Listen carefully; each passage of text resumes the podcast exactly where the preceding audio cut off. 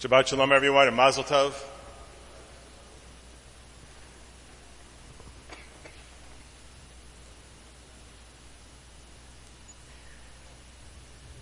I've been known to go on Twitter every once in a while, usually when I'm waiting for the elevator. And there's uh, one particular feed that I get. It's called History Lovers. And all they do is flash pictures from the past. Pictures that are 50, 70, 100, 150 years old actually. And I realize that it's difficult to imagine the lives of historical people. To think about how they dressed and worked and ate and spoke. Time period movies try to capture some of it, but the actors' bodies are chiseled by modern trading and modern diets. Their faces are augmented and injected copious amounts of makeup and other things. But even images that I look at on my Twitter feed doesn't give us the sound and smells of life back then. It doesn't give us the small gestures and habits that people had. The one has to assume are really different from the things that we do today. Take for example, if you were going to meet someone a hundred years ago for a drink and you're late. Let's say the train you took was delayed because they needed some coal or maybe it was raining outside and the roads were muddy and you had a hard time walking to get there. In any event, you arrive.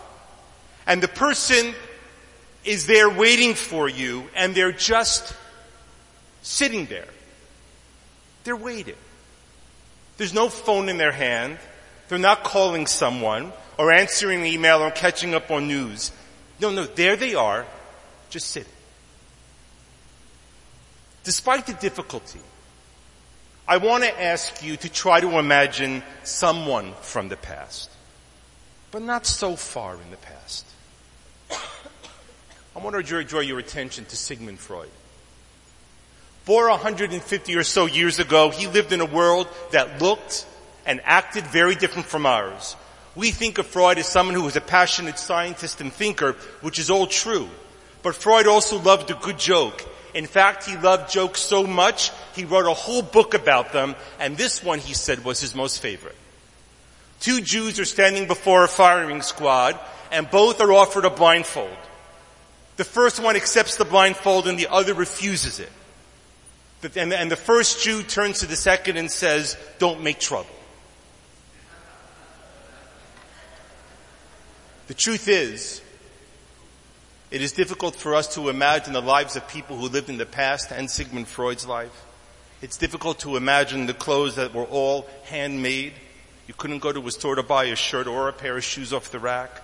It's difficult to imagine a world without television, computers, and airports. But there is at least one thing about Freud's life that most of us in this room are very familiar with. It was so powerful that for a man who wrote next to nothing about his personal life, this event he committed to paper.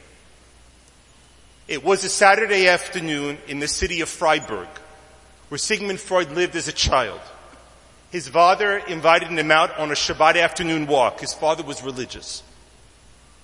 And off to the park they went and young Sigmund in tow with his father after shul and lunch. Not long after, two men approached his father and they yelled dirty Jew and kike at him while they shoved him to the ground. They then told him to take his hat off, which he refused to do. And then taking branch and ham, they struck him in the head so hard that it knocked his hat off, sending him to the, brown, to the ground bloodied. Later in his life, when Freud wrote this, he said it was the most searing and traumatic event that he ever experienced. And I know that we would all feel the same. And like Freud, we may be finding ourselves again in such a world. I've just returned back from two months teaching rabbinical students in Berlin. And while there, my wife Lisa and I thought it would be wise to use our time to explore Europe. After all, European cities share a closeness to one another that North Americans can only dream about. Our first destination was Copenhagen, land of Hans Christian Andersen, Danishes and small bread sandwiches, taking to the streets To get a sense of its style and history, we wove our way through old Copenhagen. Built from the harbor out, Copenhagen is clean and calm in a distinctive Nordic way. We moved past churches, some of which date back to the early 13th century, and turning a corner, I say to my wife, there's the shul. And she says, I can't see it.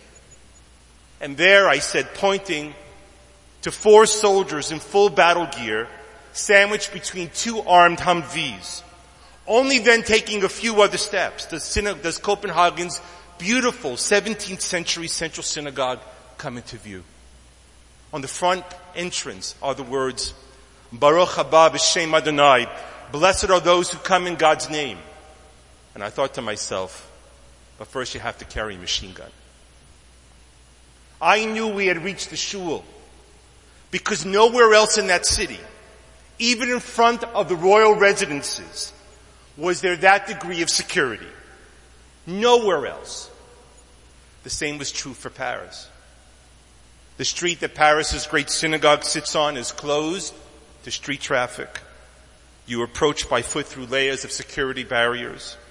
An armed soldier approaches with the synagogue representative in tow, and I say to them, Higanu litpalel. In Hebrew, I say, we've come to pray.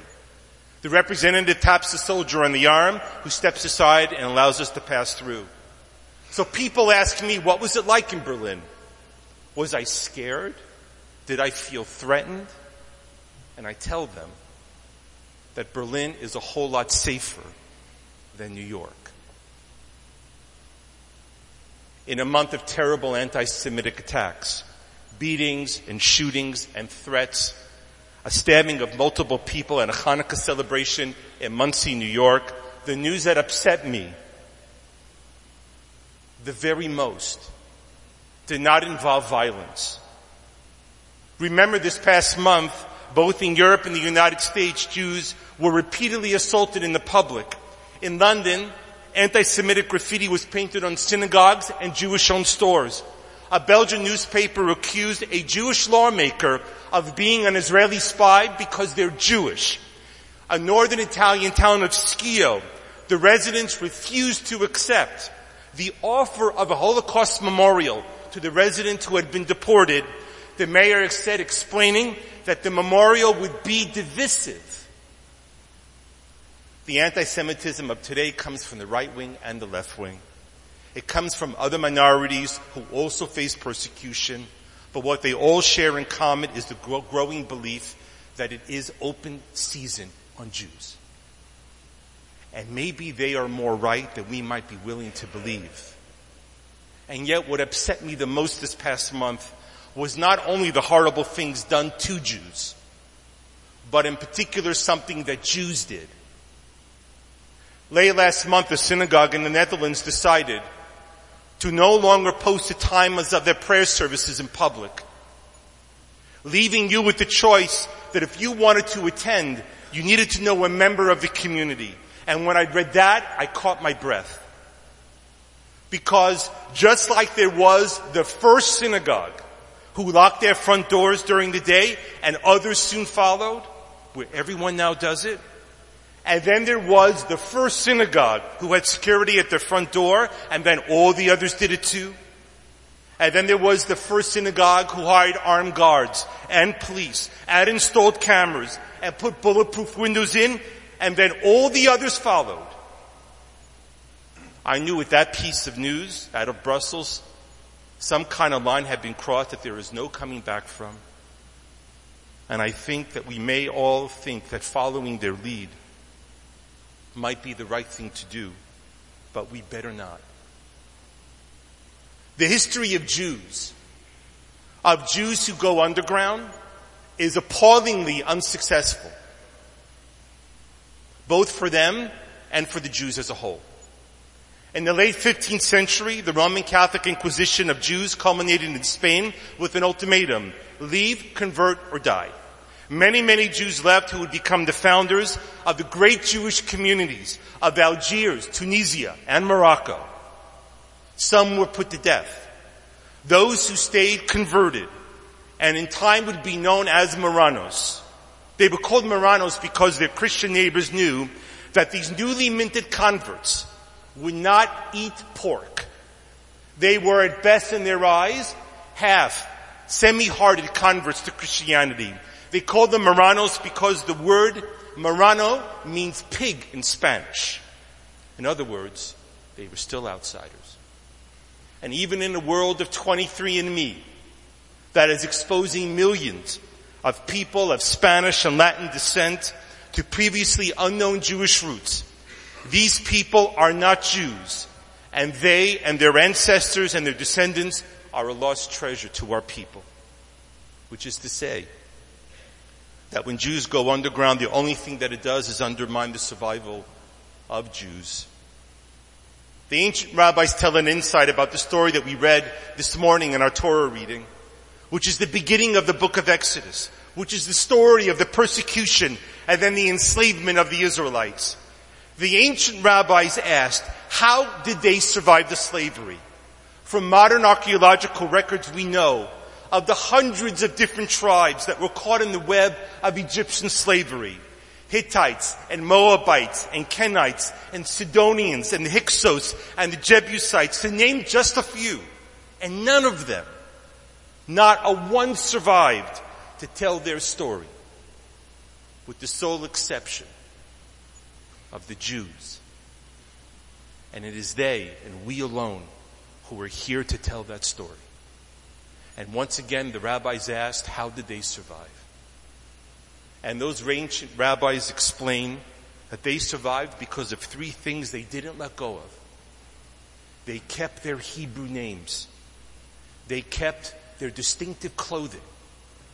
And they preserved their Hebrew language. In other words, that even in the face of extreme deprivation, they didn't let go of what made them who they were. What those rabbis deeply understood is that the story of persecution and slavery and survival was important, not only as mere history, but as a lesson to Jews and humans everywhere. Hiding is at best a temporary salve. In the long term, it saves nothing.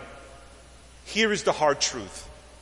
The Haredi, the ultra-Orthodox communities of North America, are disproportionately the targets of murderous and violent anti-Semitic attacks because they will not do what you and I can do, which is disappear.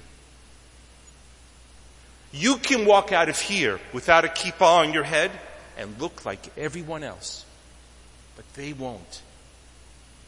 You can dress as I do in contemporary fashion, but they continue to wear the distinctive wardrobe that they brought over from medieval America, Europe. They will not cut off the side locks on the sides of their heads.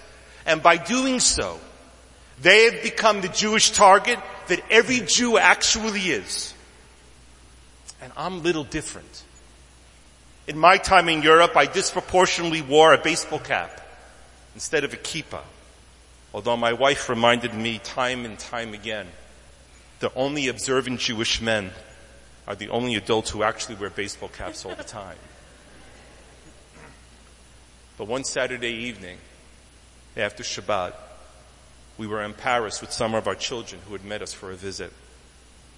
We stopped on a bridge overlooking the Eiffel Tower and we asked these two young women passing us by if they would take a picture for us.